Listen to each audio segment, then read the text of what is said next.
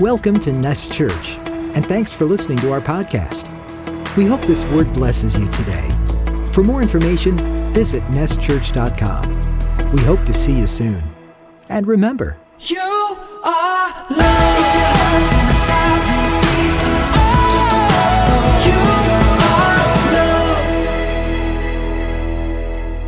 Today, I want to get started and I want to jump into First Peter. Um, let's give a hand. Let's thank the worship team just for um, leading us and, and being there for us in worship.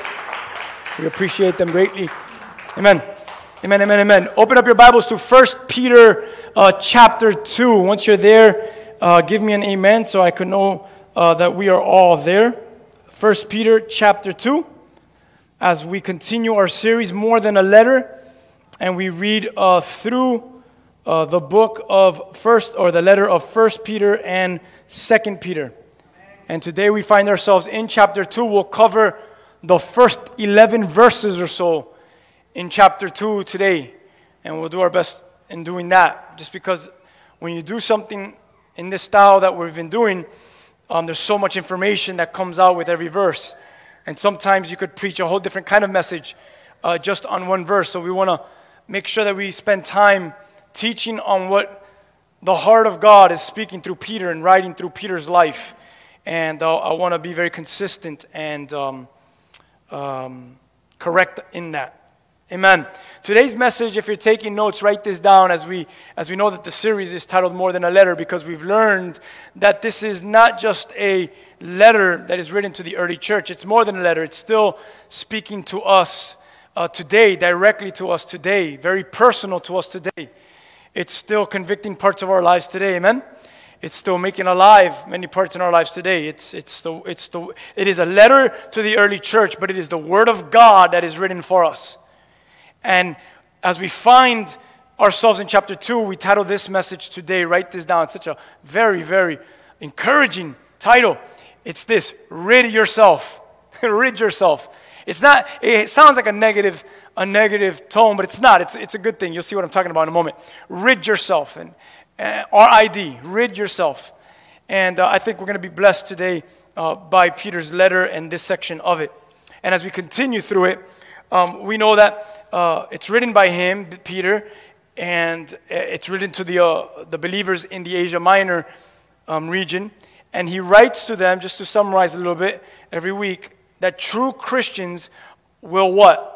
And hopefully you caught this already through this first letter. True Christians will experience hostility, right? We've learned that. They're going to experience hostility from an ungodly world. I believe that we would all come in agreement today to say that we, we live in an ungodly world. And when someone decides to live in righteousness in the midst or in the or surrounded by, by that which is ungodly, the unrighteous would be persecuted, will be persecuted because they're surrounded by ungodliness. That's what Peter's writing. And the call to patience and holiness in the midst of this suffering is applicable as we read it today to every single one of us. And not only to us, but really to all believers all over the world today. That in the midst of suffering, we must what? Have patience and not only that, but we must what? Remain what? In holiness. And that is applicable to every believer and those that are suffering abroad, even in places that we can't even uh, understand the torment that many of our brothers and sisters are going through. But that's a reminder for them. And if you hear testimonies like Voice of Martyrs, and if you receive their booklets, and if you go online, you will see how their holiness has deepened. All right? How their joy has deepened because persecution has become more severe. We've seen that as persecution becomes more severe in a believer's life, holiness and, and what? Righteousness, what? Begins to grow even deeper in someone's life, in that believer's life. So, persecution of Christians it's, it's, it's, it's, it's always been, and I believe as I read the Bible, it will always be until we are in the eternal kingdom to reign with Him secure in all power and might. Right? Until then, I believe that it's biblical persecution of Christians. And it's as of great in many areas all over the world today as it was as we read here in 1 Peter, 2 Peter, in first century. That those are they're suffering for the sake of Christ. And First Peter assures us, and, and, and, and that many oppose Christians today, that although we may experience this suffering now, or maybe so many individuals are experiencing suffering in this current day, that we will be partakers of the glory of God. And I know that this house can say what? Amen. I will be a partaker of God's glory, and that's going to be revealed to all this world. But in the meantime, what have we learned? These two things. Number one, number one, we are to be a redeeming force to this world. We do not shrink back, we do not frail, we do not grow timid in our gifts, but we what? We are a redeeming force going forward in this world. Amen. A redeeming force. Why? Because our Redeemer lives in us. Number two, we have reason to rejoice always. We have reason to rejoice as we anticipate Christ's return, as we anticipate the return of Jesus Christ in glory. So, what do we do? We find joy because what? Our Christ is coming back. And all of us could say, Amen, Amen to that. Hallelujah. Let's get into this. That's what we've learned in a summary, in a nutshell Uh, we've gone deeper in all those things. But First Peter chapter 2, you there? Let's go to verse 1. I'm going to read from the New Living and we'll bounce around from ESV, New King James, and all that good stuff. In verse 1, look how he starts off in verse 1. He says this So, everyone say so. Yeah. So get rid. get rid of what? Get rid of all evil behavior. Be done with all deceit hypocrisy, jealousy, and all unkind speech. Ever been there? You've ever had unkind speech come out of you? You've ever been jealous? Anyone here ever struggled with jealousy? Anyone out here um, know, like, man, today I struggled with hypocrisy today. you've ever, maybe you hung out with someone who's like, that was hypocrisy. Right? Deceit. Peter says, get rid of all this behavior. What, what does he call these things? This kind of behavior. What does he call it? Yeah, there's no justifying it for Peter. There's no like gray and white for Peter. There's no like, ah, I understand. You know, life is hard. It's hard to be a Christian. Peter's like, look, we're mature. We're, we're growing up here. I don't have time for this stuff. Peter's like, get over your evil behavior. Can you imagine Peter's and Paul's being the pastors of today's churches? Just imagine that. Like, he just, like you have meetings with them, and you sit down in their office, and like, oh, I'm just, and they just look at you like, Listen, listen, we don't have time. Let's just get straight to the point here. Get rid of your evil behavior. You probably get offended. Listen, I've, I've had people get less offended with me. So imagine Peter and Paul by telling you that. I, I, I would struggle to say that to someone. Uh, how should I say this to them? I've had people, I've had people struggle because I, I might not follow them, let's say, on, on social media. This is talking about evil behaviors in your face. That, that, that's how extreme this is. Imagine Peter and Paul living in this world and pastoring in this world. So get rid of what behavior, church? He says evil behavior. Well, what's the evil behavior defined in the scripture by Peter? Here it is all of your deceit, hypocrisy, jealousy, and the speech that comes out of your mouth. It's unkind. All of that is evil behavior. And look what he says in verse 2 like newborn babies, you must what? Crave pure spiritual milk so that you will grow into a full experience of salvation. I, I like verse 2 because verse 2 is giving us hope to get through verse 1. Oh, I am verse 1. I see myself struggling with evil behavior. Okay, if that's you, Peter says, Peter says, then what? Like a newborn baby, start to crave pure spiritual milk. So that why? Think about it. Why must you begin to crave the milk that God gives us, the nourishment that God gives us? Because then, what does He say next? Please look at every single word. Then you'll start to grow. The reason why you're stuck in evil behavior, it's probably because what? You haven't what? Received nourishment from God. But a believer who is receiving nourishment from God is experiencing growth from evil behaviors. And all the mature men and women of God of Nest Church say, Yeah, that's us. Not me, evil behavior. I'm never jealous and I'm never deceit and I'm never speak and act in hypocrisy. And me, unkind speech come out of my mouth? Never. Why? Because you're drinking from what? Pure spiritual milk. And you're what? You're growing in Christ and in His Word every day, aren't you? Gotta love the Word, man. you crave it. Everyone say crave.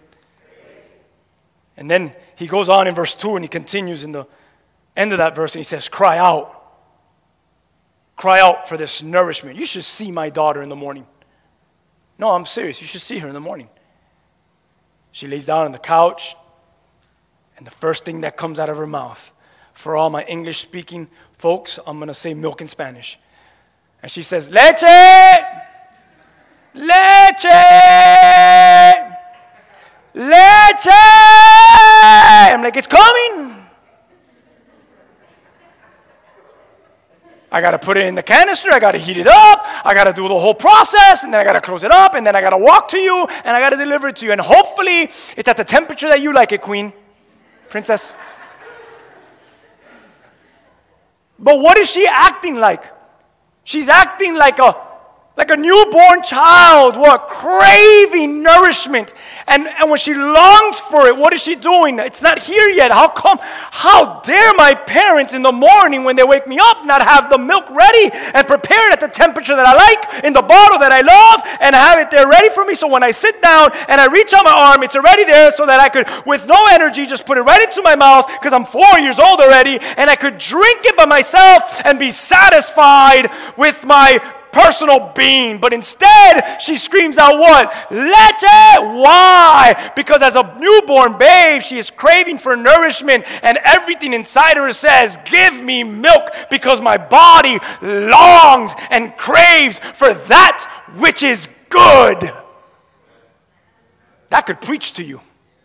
Because the same way that she craves for milk in the morning, my question to you is do you crave for the presence of, the, of God in the morning the way my daughter does for milk? Do you crave for the Word of God every single day the way that my daughter does for milk? Come on, that's what Peter is saying. Get rid of your beha- evil behavior. How come we haven't got rid of our evil behavior? Because you truly are not crying out for the nourishment of God. Let's just be honest. As soon as you put that container with the, and she starts drinking out of straw, it is. Ah. No more. You don't hear from her. You don't hear from her. So, what do you do? You crave the pure spiritual milk.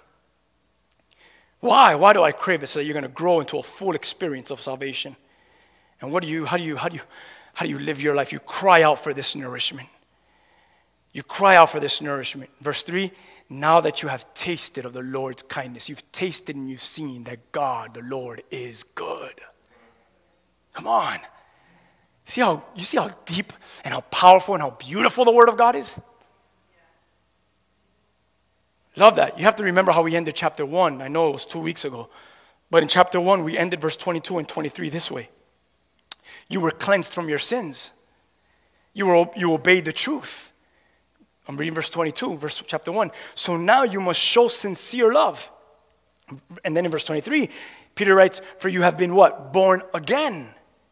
And then now Peter in chapter 2 continues in that thought of writing. And as he continues in his writing, in his penmanship, he says on in his letter, he says, So because I've just said all this stuff to you in your verse 22 and your verse 23, I now write to you on chapter 2, verse 1, rid yourself of all these things that what? That keep you stuck and stagnant from growing. have you ever felt yourself at a place where you've just been stuck from growing? Have you ever found yourself at a place where you've just been stagnant? Seriously, you're like a Christian, but you're on cruise control. Like the engine hasn't passed 60 in a long time. You're just happy at cruising at 60. And you've allowed your life to just to be what? All about 60 miles per hour. When you don't know that God has 100 miles per hour waiting for you. Come on. I'm, listen, if there was a big, massive mirror standing right here in front of me, and not you guys, I'm preaching like to a massive mirror. We've been there. We are, th- some of us are there. That's why we need the Word of God. And, and he's saying, rid yourself of all these things that keep you stuck and stagnant from growing. Well, he defines some of them. I don't think this is all of them. He just kind of gives some to maybe what I believe could be some of the issues of this group of believers. And he says to them hypocrisy and deceit and jealousy and slander. The NLT says it unkind speech. New King James and ESV, I like the word it uses. It says slander. Slander is a, a very important word here. It's better than unkind speech, if you ask me. Slander. what is this slander? These are the things that come out of your mouth from, and they come out of your mouth. Why? Because they're what? What, what, what? They've given birth in your heart. And because they've given birth in your heart, what, what, what? Your mouth comes out of your mouth. Nothing that your mouth says, nothing that your mouth says, it's not first born in your heart. Because out of the abundance of the heart, the Bible says the mouth speaks. So when we begin to speak, oh, I just didn't mean it. No, there was a part of you that definitely meant that. Because in your heart, it was laying there somewhere. It doesn't mean it's true, it just means a true place of where you're at. The Word of God is so beautiful and so correcting and so encouraging. And, Paul, and Peter says, uh, slander, get rid of it. Slander is that backbiting. It's another word that you could use for slander is defamation. What, is defamation defined as? Hopefully, you look at it as this that's damaging someone. That is actually damaging the good reputation of someone. That's a very scary place to be at. When you damage someone's good reputation, how do you do that? Psst, did you see when so and so walked in? Immediately, you've already what planted a seed in that person. Next thing you know, that person's always going to look at that person that walks in differently. Why? Because you've already what caused what slander, defamation. You've already caused a good man with a good woman with good reputation that walked into a room. You've already caused something evil to happen. You planted a seed of negativity in someone else's heart. So now that begins to spread because my goodness, does that spread like cancer? And how everyone starts to look at that person. Next thing you know, there's going to be but a moment. If that continues, that fire continues, that that person is going to be what excommunicated from from that group, hurt, beaten, destroyed, and you'll see they'll never come back to that group. That is why many people have left churches. Many people have left churches, and I think one of the main reasons is probably because of defamation, slander, bad talking. People don't know how to what? Speak to one another. Why? Because we have issues in our heart. I think that less people leave churches because of doctrine and theology and because the pastor is a fool and all those things. I think most people leave churches is because that group of people hurt me. What happened? They said this. And then what? It spread. And then what happened? They all started looking at me like this. And then what? I didn't feel like it was family no more. So what happened? I just felt like I wasn't, I wasn't part of that no more, something that was part of for so many years. And then what'd you do? I had to go find somewhere else to get connected and rooted to find family. And again, you see that? How many of us have heard that story on and on and on? It's a cycle. And every church does it. Why? Because every church is dealing with what? With immature pre- people that do what? That continue to slander others that come in. Why? Because they have something that I don't have or they're a threat to my gifts. So guess what I'm going to do? I'm going to speak about them. So that way they can know they'll never get my position. Guys, this is beautiful. We're, we're, we're, it says, and crave pure spiritual milk. That's what you do. He's not telling believers here, hey, guess what? Necessarily, he's not saying, hey, listen, you're not, it's not that you're just all immature. It's not that. But rather, he's telling them, don't just come here and just want something, but get to the point where you long for this thing, that you crave with all of your being. Kind of like what I was speaking about in worship, that you will have a genuine love, desire, even for your brotherhood, and an eager desire for the word and, and I, I want you to know these two things if, because we're the church and we're the body. And I'm going to share something with you real quick because I think this goes into this, this teaching. Um, a genuine love for God and His Word and for the brotherhood, they go hand in hand. Please write that down in your notes. If you say you love God, our mission statement here, just in case none of you know, is to ignite an authentic love for God and for people. There is no way that you could separate your, your love for God from people. Or there's no way that you could separate your love for people from God. I hope I said that right, but you can't. What I mean by that is if you love God immediately in your heart, God does a work in you that you what? You begin to love people. That is the way God works. That's why our mission statement is that. So, so they go hand in hand. Please listen to this. I believe this. I, I think we could teach this on and on in the Word of God. A true Christian, for whatever that means, okay? A true Christian. I know, I hate that statement too a true Christian does not say they love God, but yet they don't love people. Oh, I love God. It's the church. I just hate them. They're not reading the Bible because the Bible says what? He loved her so much that what? He gave up his life. But yet you don't love that which God gave his life for? That's an issue. Did you guys understand that? How can I say I love God, but then I can't stand the very thing that what? He came in human flesh and what? Put himself to shame, died for that being. And yet I say, ah, him I love, but them, I really can't stand them. Listen, most likely, if that's you, you don't have the love of God in you. I love you, but you need to know that if you struggle in loving people, you're probably truly struggling in loving God. It goes hand in hand, it's biblical. Hand in hand. A true believer does not say they love God, but yeah, don't ask me to love people. I just can't. I love God, but don't ask me to love the church. I can't. Do you know that John has something to say about this. In 1 John chapter 3, verse 14 and 15, it says this. Please listen to this. This is good scripture. It says this. We know this oh, sorry, I went a little too fast. It's going to come up on the screen, I think. 1 John 3, 14 and 15. It says this. We know that we have passed from death to life. How many of you could say yes, I've passed from death to life? All right. Because we love the brethren. So one of the evidences that you have passed from death to life is that what? You love people. He didn't even talk about like your devotionals. He didn't talk about like your tweets, or no one tweets now that much. Uh, your stories on Instagram, your Bible verse that you posted. He's not even talking about that. He's like, you want to know how you know you've passed from death to life? You begin to love people. You begin to love people. You love the brethren. He who does not love his brethren, guess what they live in? Guess what they dwell in? Guess what they abide in? A person does not love the brotherhood is a person that dwells and abides in death. I read verse 14, and this is a very severe statement. Be very careful when you say, oh, I just don't love people. I just can't stand the church. I just can't. Now, there's been moments where it's like, Lord, it's really hard for me to like that person. Don't get me wrong. Lord, it's, re- it's been really hard for me to really. That's that, okay, we could talk about that.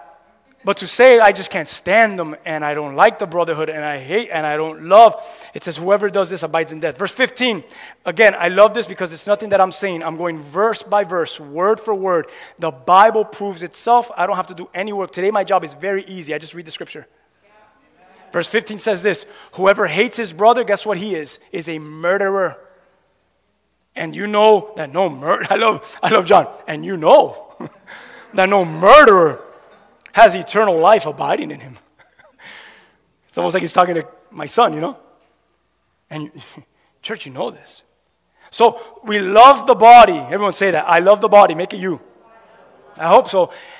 And I long for the word. Why? Because of the growth it brings to our lives. When you love each other and you love his word, it brings growth. Both bring growth to your life. Why? Because you'll be amazed when you begin to love each other and you begin to really get intimate in that love with one another, you'll begin to see how someone else's life in your life is going to bring growth. Light, God caused the church to what? To grow together, not for you to grow individually. To grow together. To grow together. Why do we long for His Word? Why do we study His Word? Please write this down. Why do I study His Word? And why do I read and long for His Word? Hopefully, you're not just reading it, hopefully, you're studying it. Hopefully, you're longing for it. Why do I long and study and read His Word? Here it is. It is not just to learn more. That is good. I'm not bashing that, but it is not just to learn more. Many people just study to learn more. That doesn't mean anything. It is not just to learn more, though you need to learn more. It is not just to learn more, but to become more mature in my faith. I need the Word, I need to study the Word, and I need to read the Word and long for the Word, not just so that I could learn, but that I need to grow and I need to mature in my faith. And that's why it's important to me as well. Verse 2, he goes on and says that you'll grow up into a full expectation of salvation, that you may grow up into salvation. I'm only in verse 2. Okay, so listen, I agree that we are all saved. Hopefully, we're all saved in this room. Hopefully, we've all accepted Jesus Christ into our heart. He's, he started the sanctification work, and the transformation is there. But listen, though we can all be saved in this room, here's a great question Are we all growing in our salvation? That's two different statements, okay? When you come into a crowd of people, this is what Peter is drawing a fine line. He's saying, I get that I'm writing to a group of people that are saved, but my question is not whether you are saved or not. My question to you, or my statement to you, is whether you're growing in your salvation. That is a very important statement in Scripture because he's meaning that the church or the believers in this area are not meant to what? Stay where they started. It's to what? You are, con- you are to continue to mature in your faith and grow. Like what? Like ridding yourself from what? Evil behavior. And what are they? Deceit jealousy slander and all the things that we've spoken about. Do you see the framework of peter's writing how amazing it is? And that's what peter is saying So, yes, we can all be saved in a room. And I've spoken to a lot of saved people. And I've spoken to a very young person who's saved, and he sounds like an 80 year old Christian because of wisdom and grace that he has. And I speak into what? 60 year old men and women that sounds like what? Like a 10 year old Christian. What am I trying to say? It's not about necessarily just being saved, it's about what? Verse 2 that you will grow up into a full experience of your salvation. Or this way it says it that you would grow up into your salvation. So it's about growing in it. And that's the question for you to ask yourself as you study the Word of God. Am I growing? Am I maturing in my salvation? Or am I stuck at the initial starting point of when I first received? Please listen to this. Please listen to this. Are we stuck at the initial starting point of when we first received, or are we growing and maturing in our salvation? Amen. Can we move forward? All right, a lot of good stuff here. Verse 3, Peter says, Now that you've had a taste that the Lord is good, now that you've tasted that the Lord's kindness, you've tasted this, you what? You cry out, you continue, you faithfully cry out for nourishment. What does that mean? You're crying out for leche, does not end. You cry out for the rest of your life, for the milk of God, for the nourishment of God. It's like, well, you know, I've, I've matured, I've stopped crying out for. No, no, no, no, no, that's immaturity. A person, it's totally opposite, right? The, the laws of heaven and the laws of earth. You see, if my daughter is 50 years old and comes to visit, hopefully she's out of the house at 50, not we have problems. But if at 50 years old, if she's still home and she's like at 50 years old, gets out of bed and say, leche, and we're like 80 or 90, and she's saying leche, there's issues there, okay? But, but, but the way that the dynamics change uh, in the spiritual realm is that we're 40 and 50 and 60, and that cry and that drive never leaves, that we are 40 and 50 and 60 and 70 and 80 years old, and the cry in you has never left to what? Nourishment of God, that you're still crying that out every day of your life. And that's what Peter is saying here. You continue to cry out. Why do you cry out for nourishment? Why do you cry out for leche? Because you've tasted that He is good. You've tasted that it is good. Why does my daughter love to drink milk every day? Because it is good. No one puts something that is bad. Oh, I just love to cause myself to suffer. So I'm going to drink something that is sour because I love to suffer first thing in the morning. No, you drink what is good. And what do we do when we've tasted that the Lord is good? We continue to cry out, faithfully for the rest of our lives. Amen. That initial place where we experience and receive this salvation, we could all say, wow, that was a beautiful place. That is a good place. That is a special place. But we continue from that place to what? To deepen the longing of His Word and to deepen the longing, the crave of His presence. Hallelujah. Believers, our goal is not the starting point. Write that down. Our goal is not the starting point. Our goal is the finish line. Our goal is the finish line. That the moment we cross it, that we become what? A more sanctified, glorified, and matured man and woman in Jesus Christ. What is your end goal? The finish line. My goal is not to start the race. My goal is to finish the race and finish it well. That should be every single one of our goals. To finish and finish well. Not to tarnish your reputation, your testimony. Not to die, and when you die, the headlines come out of who you really were because all the stuff came out of who you really were. You were hiding it, and the rocks were lifted up, and poof, now it came out. What do you, that you would finish and finish well. How many of you could say amen? Come on, everyone say this rid myself. Such a good statement to say to yourself. I, I'm going to fly through scripture to show you that it's not just in 1 Peter, and these are just some that I handpicked. It's all over scripture. A very famous one, Galatians 2:20, rid yourself. Here we go. I have been crucified with Christ, rid yourself. It is no longer I who live. Christ lives in me, and the life I now live in the flesh, I live by the faith in the Son of God who loved me and gave himself for me. Do you see the, do you see the context there? Do you see what we're talking about? Luke chapter 9, verse 23, Jesus says, If anyone would come after me, anyone would come after me, guess what they have to do? Rid yourself. Let him deny himself, take up his cross, and follow me. See that? Galatians 5:24, Paul again to the church of Galatia, and those who belong to Christ Jesus, guess what they've done? repeating what he just said in chapter 2 have crucified have crucified the flesh with its passions and its desires. Rid yourself. John 12:24.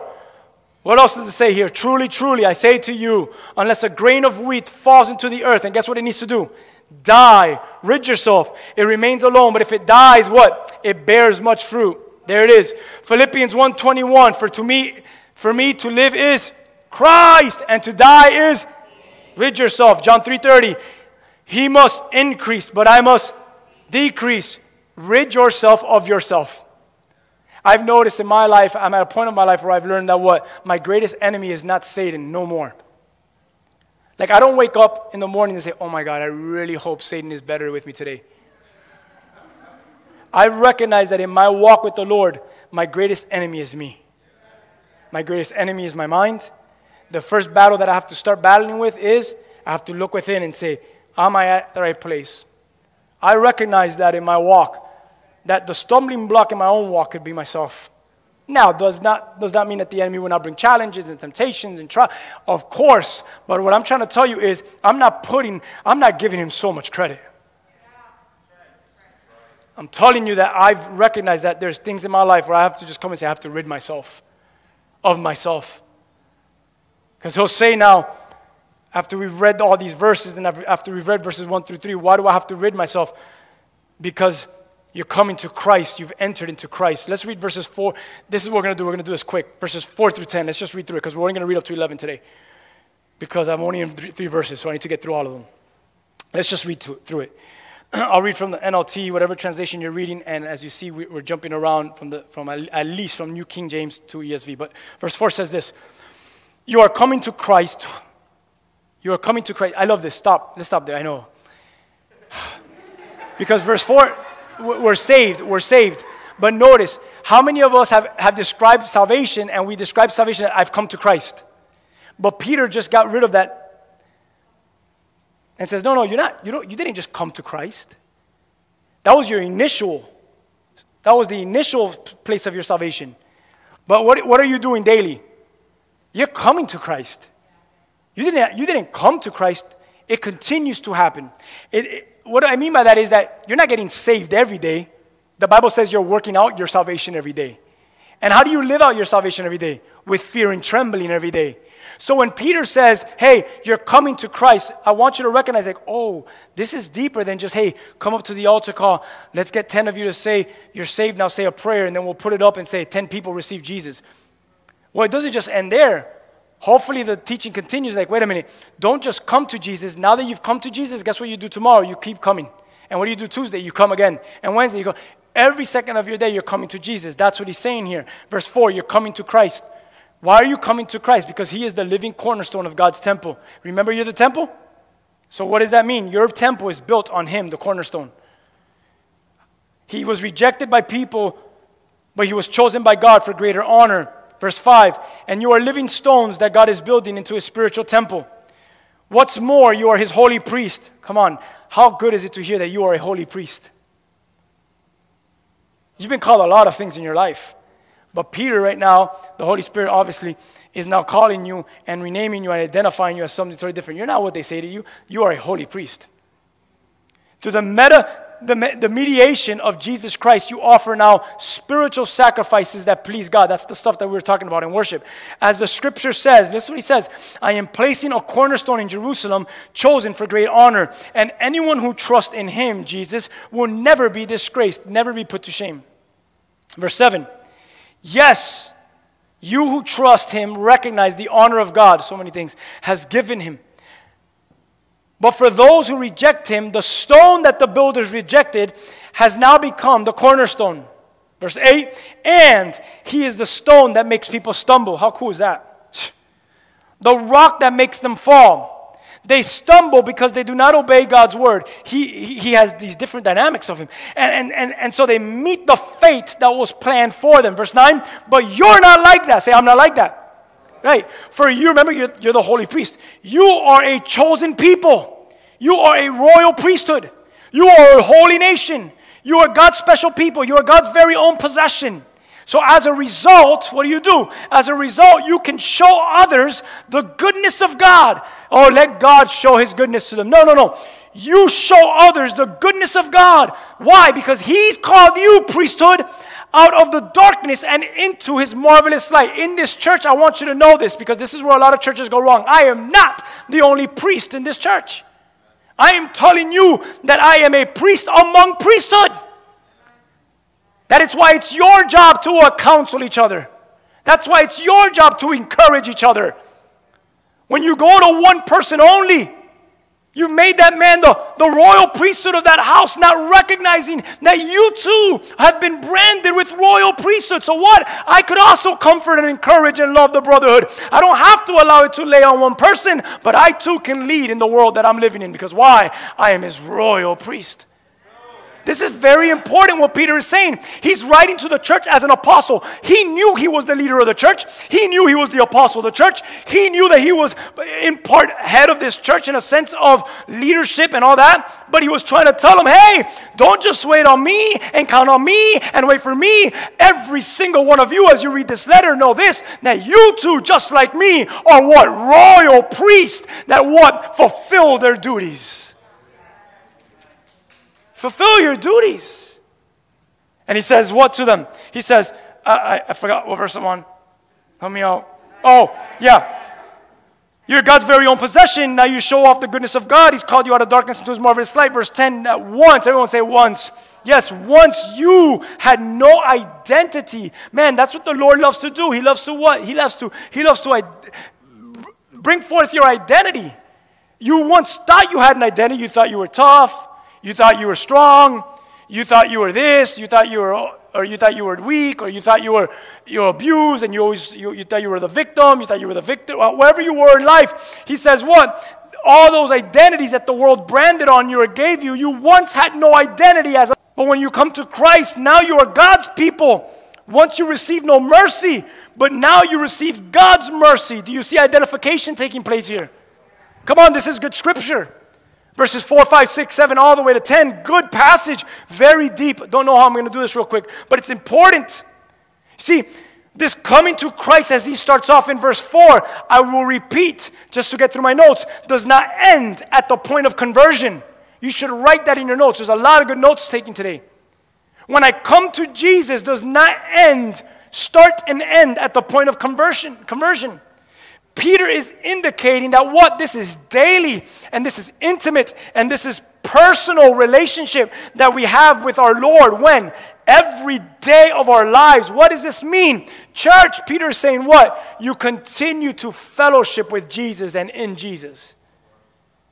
The religious person says, I've said it, so I am part of that, and I give my money to them, my charity, and I'm good.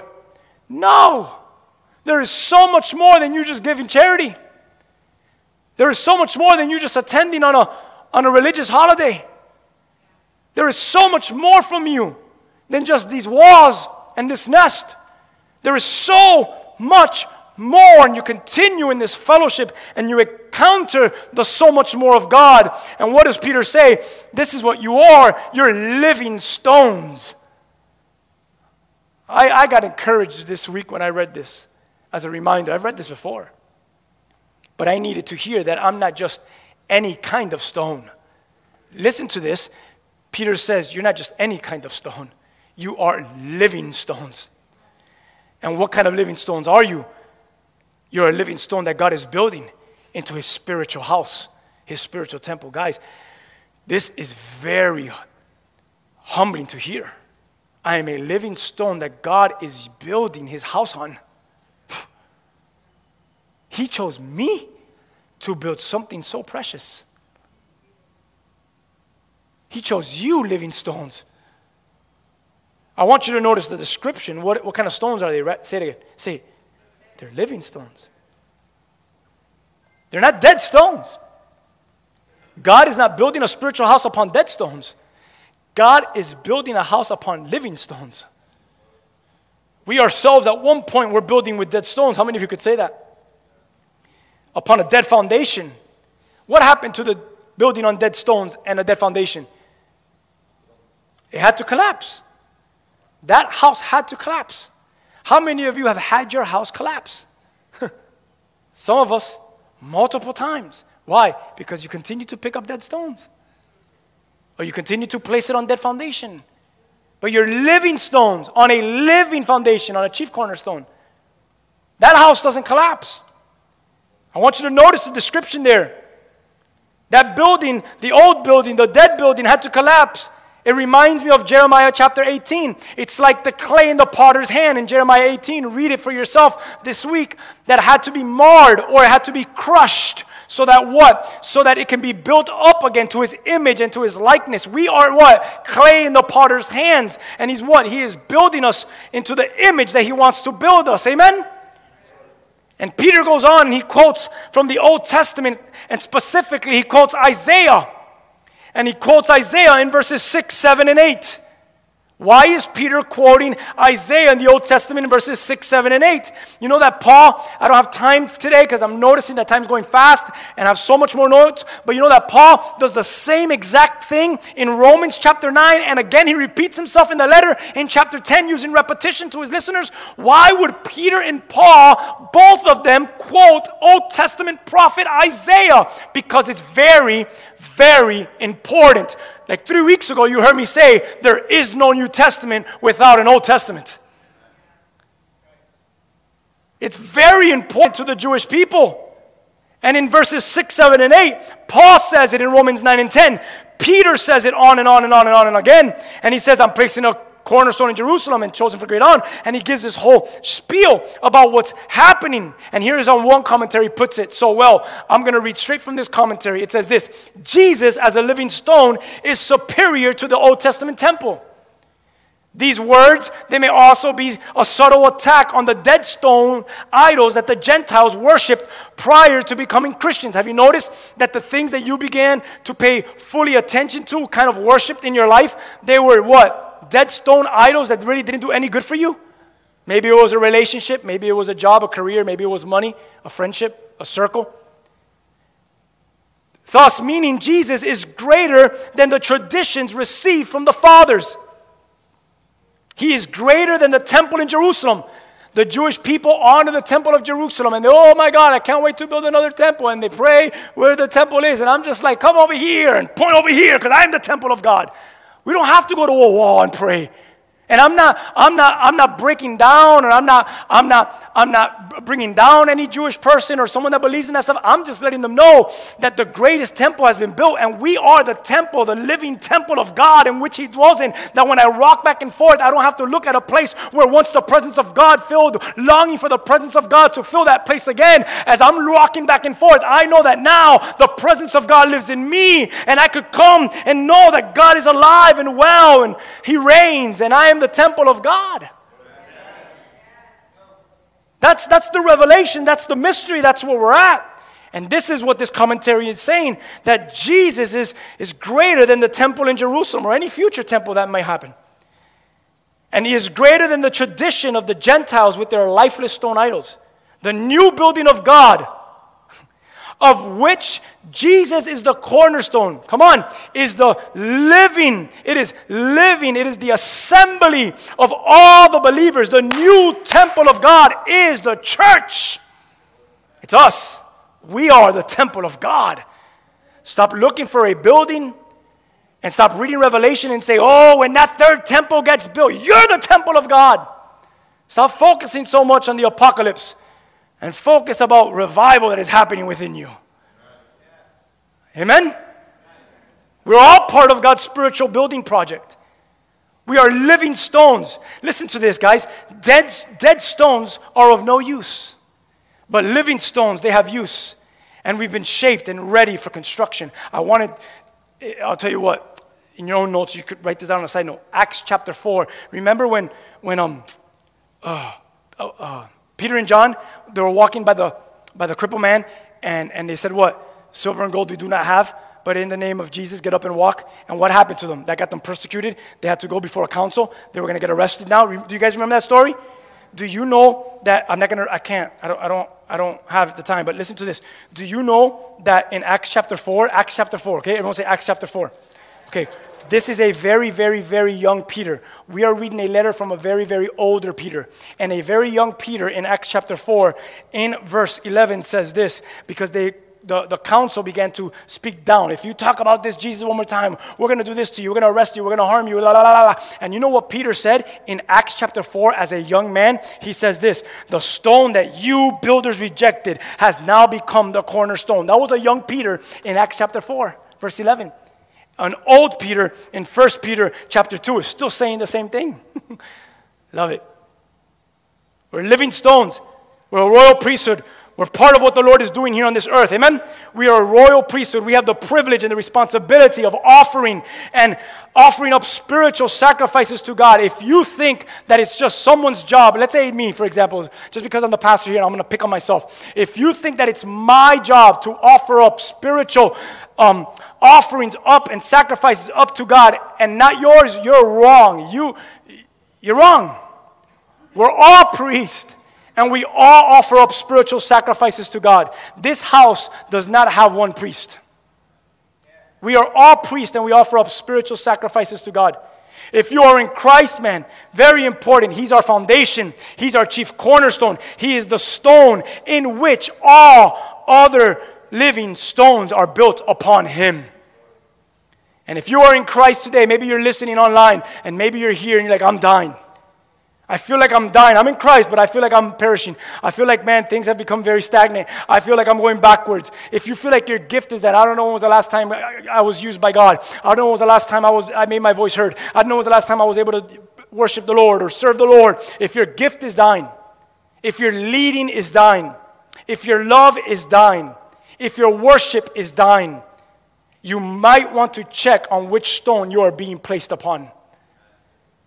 Because if you're placed on the chief cornerstone, you are a living stone, and nothing in you should be dying.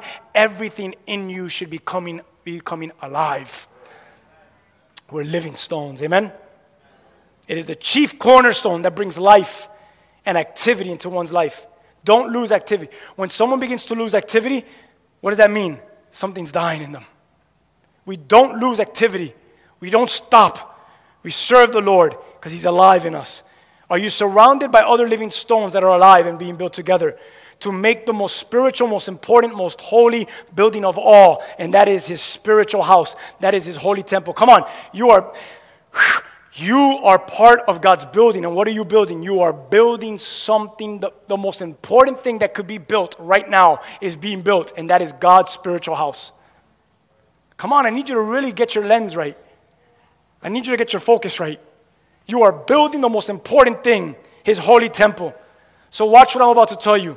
Seriously, because I, I need to wrap this up. The ridding of my carnal, rid yourself. The ridding of my carnal man is of great importance. The author of Hebrews in chapter 13, verse 15 and 16 says this Through him, then let us continually offer up a sacrifice of praise to God. And that is the fruit of lips that acknowledge his name. Do not neglect to do good and to share what you have, for such sacrifices are pleasing to God. I need to rid myself from these things because I need to live in such a manner. I want God to do such a work in me. Man, what a promise we have. What a promise we have in verse 7. Everyone look back at verse 7. Yes, you who trust in him recognize the honor. The honor God has given you, has given you that those who put their trust in the Lord will not be shamed. The wise king knew this so well. In Proverbs chapter 3, verse 5 and 6, very, very popular verse, the wise king writes this Trust in the Lord with all of your heart, and do not rely on your own understanding. Think about him in all of your ways, and he will guide you in the right path. You see that? Very important. You're not going to be put to shame when you trust the Lord. When you trust the Lord, things will prosper. When you put your faith in the Lord, you will not be put ashamed. God will honor the praises of your lips and of your life. Amen. Verse 7 shows us that there is honor, and there is honor for those who believe. One translation, the Holman says it this way Honor will come to you who believe. But for the unbelieving, the stone that the builders rejected, this one has become the cornerstone. Come on, church. You who believe, honor will come. It's an honor for us and unto us. One day, we're going to stand before the Lord, and Psalm 118 gives us this end time view of when we stand before God. And the psalmist writes in Psalm 118, I'm going to read to you a couple verses. He says, again, repeating this same framework the stone which the builders rejected has become the chief cornerstone. This is an end time scripture. This was the Lord's doing. It is this is Old Testament. The psalmist is writing about Jesus to come in the New Testament. This was the Lord's doing. It is the marvelous, it is marvelous in our eyes. Verse 24, this is the day that the Lord has made. On that day when we stand before him, what are we going to do? We will rejoice and be glad in it. This prophecy in Psalm 118 will be fulfilled. Many were and still are building a life, a future, and a world that is apart from Jesus. And in rejecting Jesus, one day they're going to come to know that He alone is the chief cornerstone. Anyone who rejects Jesus on His great coming, when they stand before Him, they're going to recognize He is the cornerstone. All that was built and made and believed is useless. Why? Because the builders used the wrong stone as the chief cornerstone. And on that day, guess what? Us, the believers, those, the temple, you, the temple, guess what? We're not like them the temple, the holy people, guess what? On that day, not like them, but we, we will rejoice and be glad. And what will, what will come out of our lips? For this is the day that the Lord has made. I will rejoice and be glad in it. Will stand as the building that cannot be destroyed. Say that, cannot be destroyed. Do you believe that? You are a building that is kept secure, safe, as we read that in the last chapter. The living stones that make up the spiritual house that is built upon Christ are cornerstone. Does this sound familiar to you? It should, because Jesus teaches the crowds in Matthew chapter 7. We all know this scripture. In Matthew 7, it says, Therefore, whoever hears these sayings of mine and does them, I will liken him to a wise man who built his house on the rock. The rain fell and the floods came and the wind blew and beat on that house, and it did not fall, for it was founded on the chief cornerstone, the rock. But everyone who hears these sayings of mine and does not do them, they'll be like a foolish man who built his house on the sand. And the rain fell down, descended, the floods came, the winds blew, they beat on that house, and it fell, and great was its fall. Do you see this scripture? It's an end time scripture where the holy temple will remain, and those that built on the wrong stone would crumble. And verse 8, it says, He's a stone that makes people stumble, the rock that makes them fall. They stumble because they didn't obey his word, just like he said in Matthew. And so they meet the fate that was planned for them. Come on, verse 9 and 10, as we get ready to end now. Do not forget this. You are not like that. Everyone say, I'm not like that. You are a chosen people, a royal priesthood, God's own possession, and you could show others the goodness of God. You were called out of darkness into his marvelous light. Look at the difference between those who believe and those who do not. Look at the difference. I want everyone to look at verse 11 because this is the last verse of this day and of this sermon. Verse 11, Peter writes this Dear friends, I warn you as temporary residents. Notice the ongoing theme. You're temporary residents and foreigners. Look what he's saying to keep away, rid yourself from worldly desires that wage war against your very souls. Amen. So let's not forget that we're waiting on our end time inheritance. And we are temporary residents, we are sojourners, we are, we are, we are pilgrims. And with these words, Peter reminds believers that this earth is not our home. That you and I are foreigners. But what are we doing? What are you and I doing right now? We are traveling. And we are traveling to our eternal home, which is heaven. The, the word there to keep away from worldly st- desires, or the ESV, to abstain, it literally means to hold away from one person's wanting. In other words, distance yourselves from your own self indulgent urges. Rid yourself. Verse 11, because these things make war. Everyone say war. I love that one of our codes is we make war. But this is talking about a different war. That when we're living in these selfish and sinful worldly desires, they wage war against our soul. Listen to this life is not a game, but it's a war to be waged. And that war is a matter of eternal life or death. Yet the war is not necessarily fought on a physical plane, on a temporal plane, but the war is fought on a spiritual plane. How many of you could say, yeah? In Romans 7:23 it says, "But I see in my members Paul writes this in Romans 7 another law waging against the law of my mind and making me captive to the law of sin that dwells in my members. Paul recognized this. There is a war that is happening within me and it's spiritual. Jesus' very own half brother says this. The apostle says in James chapter 4, verse 1 What causes quarrel, quarrels, fights, problems? What causes fights among you? Question mark. Is it not this? That your passions are at war within you? Wow, man. Most fights happen because of a war that I'm losing inside of me. Uh, just think about that. So let's say I'm at war with my brother. I'm at war with my sister and I'm fighting. My fight, my quarrel, my problem is because I'm losing a spiritual war inside. But nah, Peter reminds us you're not like that. You rid yourself from these things. For you are a royal priesthood, a chosen generation. You are God's very own special people. How many of you could say amen? I'm going to ask you to stand with me. I really hope you got something today. I really hope you learned something from the Word of God today. How many of you learned something from the Word of God?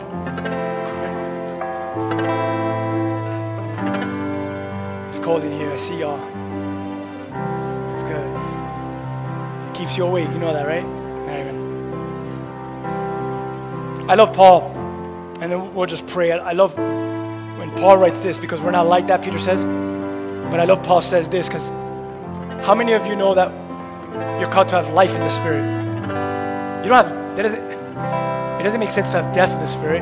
You have life in the Spirit. So Paul writes in Romans 8 So now there is no condemnation, con- condemnation for those who belong to Jesus. And because you belong to Him, the power of the life giving Spirit has freed you from the power of sin that leads to death. The law of Moses was unable to save us because of the weakness of our sinful nature.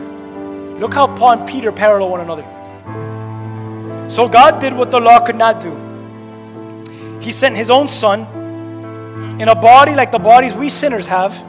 And in that body, God declared an end to sin's control over us by giving his son as a sacrifice for our sins. He did this so that the just requirement of the law would be fully satisfied for us, who no longer follow our sinful nature, but instead we follow the Spirit. Come on, who do you follow? The sinful nature, or the Spirit? You're alive in the Spirit, so it's the things of the Spirit. Verse 5 Those who are dominated by the sinful nature, they think about sinful things. When you wake up, do your thoughts go automatically to sinful things? It's because you're dominated by the sinful nature. When you wake up, is it automatically you enter into prayer?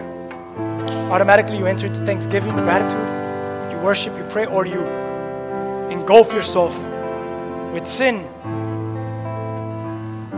But those who are controlled by the Holy Spirit, they think about the things that please the Spirit. So letting your sinful nature control your mind leads to death. Come on, rid yourself. But letting the Spirit control your mind leads to life and to peace. For the sinful nature is always hostile to God. It never did obey God's laws and it never will. That's why those who are still under the control of their sinful nature can never please God. Have you tried to please God? At one point of your life, you say it was so difficult because you continue to live a sinful life. And, God, and you've noticed that in my sinful life, I can't please God. But you, everyone say me, you're not controlled by your sinful nature. But you are controlled by the Spirit. Amen? And if you have the Spirit of God living in you, remember that those who do not have the Spirit of Christ living in them do not belong to Him at all. He says that as a side note. Verse 10 And Christ lives within you, so even though your body will die because of sin, the Spirit gives you life because you have been made right with God. What is he saying? You're not like that. What is he really saying, Paul? You're built different. That's why we should name this message. Instead of rid yourself, you're built different. You know what? Take that off the, the title of the message. You're built different. You're built different. You're built different. So you rid yourself from these things. You rid yourself from these things because you're built different. You're living stones placed upon the chief cornerstone. What's the best thing that you could do? Tonight, tomorrow, go back and study this passage, verses 1 through 11. Go back and hear the podcast, the YouTube channel. Take notes again see what it is that God is speaking to you about. We spoke about so many different things, and, we, and there's so many other things I could have said. But what is it that the Lord is saying to you? Amen? Can you pray with me? As you close your eyes and as you just meditate there on yourself, I want you to examine deep within. Is there anyone in here today that recognizes, you know what? I'm built different. And I know that there are still things in my life that I need to rid myself of. And, and, and, and today I, I need to make this proclamation to the Lord Lord, I, I, I am your holy temple. I, I am a living stone in which is built upon you, the chief cornerstone. I want you to examine yourself right there. If that's you today, and you're saying, I come before God in that prayer, with that statement, with that truth in my life through this word. Right there, yeah, can you just raise your hand? Maybe it's both hands as a sign of surrender. I would ask you guys to come up here and let's pray over you, but the reality is, I really do feel like this is probably 100% of us. Lord, I'm built different. Lord, I ask that you rid help me rid myself of myself so that I could truly be that living stone that is placed upon the chief cornerstone. Come on, with every hand raised, with every heart opened, just pray with me. Begin to pray right there where you're at. Lord, I thank you for this group today.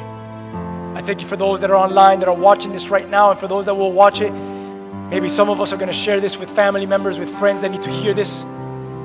Lord, I pray for their hearts right now. I pray, Lord God, that you would begin to soften, that you begin to move right now, that you begin to heal. And for every person that's here right now, Lord God, that you would do a mighty work. And that we would know that we're built different. And because we're built different, Lord, there's just things in us that we need to rid ourselves of because, Lord, we're living stones and you're calling us to crave and long for the, the, the nourishment of God, the things that are good, the pure spiritual milk of God, the things that will cause us to grow and mature. And Lord, I pray that we would not cease or we would not stop or even end where we started or maybe where we are, are currently at. I pray that if there's anyone here that is stagnant, maybe they're on cruise control. I pray that every single one of us would take us off, take themselves off cruise control and put their feet down on that pedal and excel and do great things for the kingdom. That they could see that they're made, they're made for so much more in this lifetime. That they are actually the royal priesthood. That they are living stones. That they are a royal, a royal people, a chosen generation just for this time. So that they could be a light. For they were once in darkness. And now they've come to faith and made alive into your marvelous light, and that there would be a testimony to all those who are still in that darkness. Lord, we pray for that strengthening over this family. We pray for those that will watch this. And we pray that you would encourage us, that you would bring growth. So, Lord, we ask for forgiveness of all of our sins. Come on. Lord, we repent right now. Lord, we die to all those things, the sinful nature. We die to all the things of the flesh. That we would not crave, Lord, the worldly desires or the desires of the flesh, but that we would crave spiritual things. That we would crave the things of the Spirit. That we would long for the things of the Spirit and that we would live in the Spirit. We thank you for this word, for this chapter here in this letter, that it would bring, bring much growth and edification. Lord, we thank you, Lord.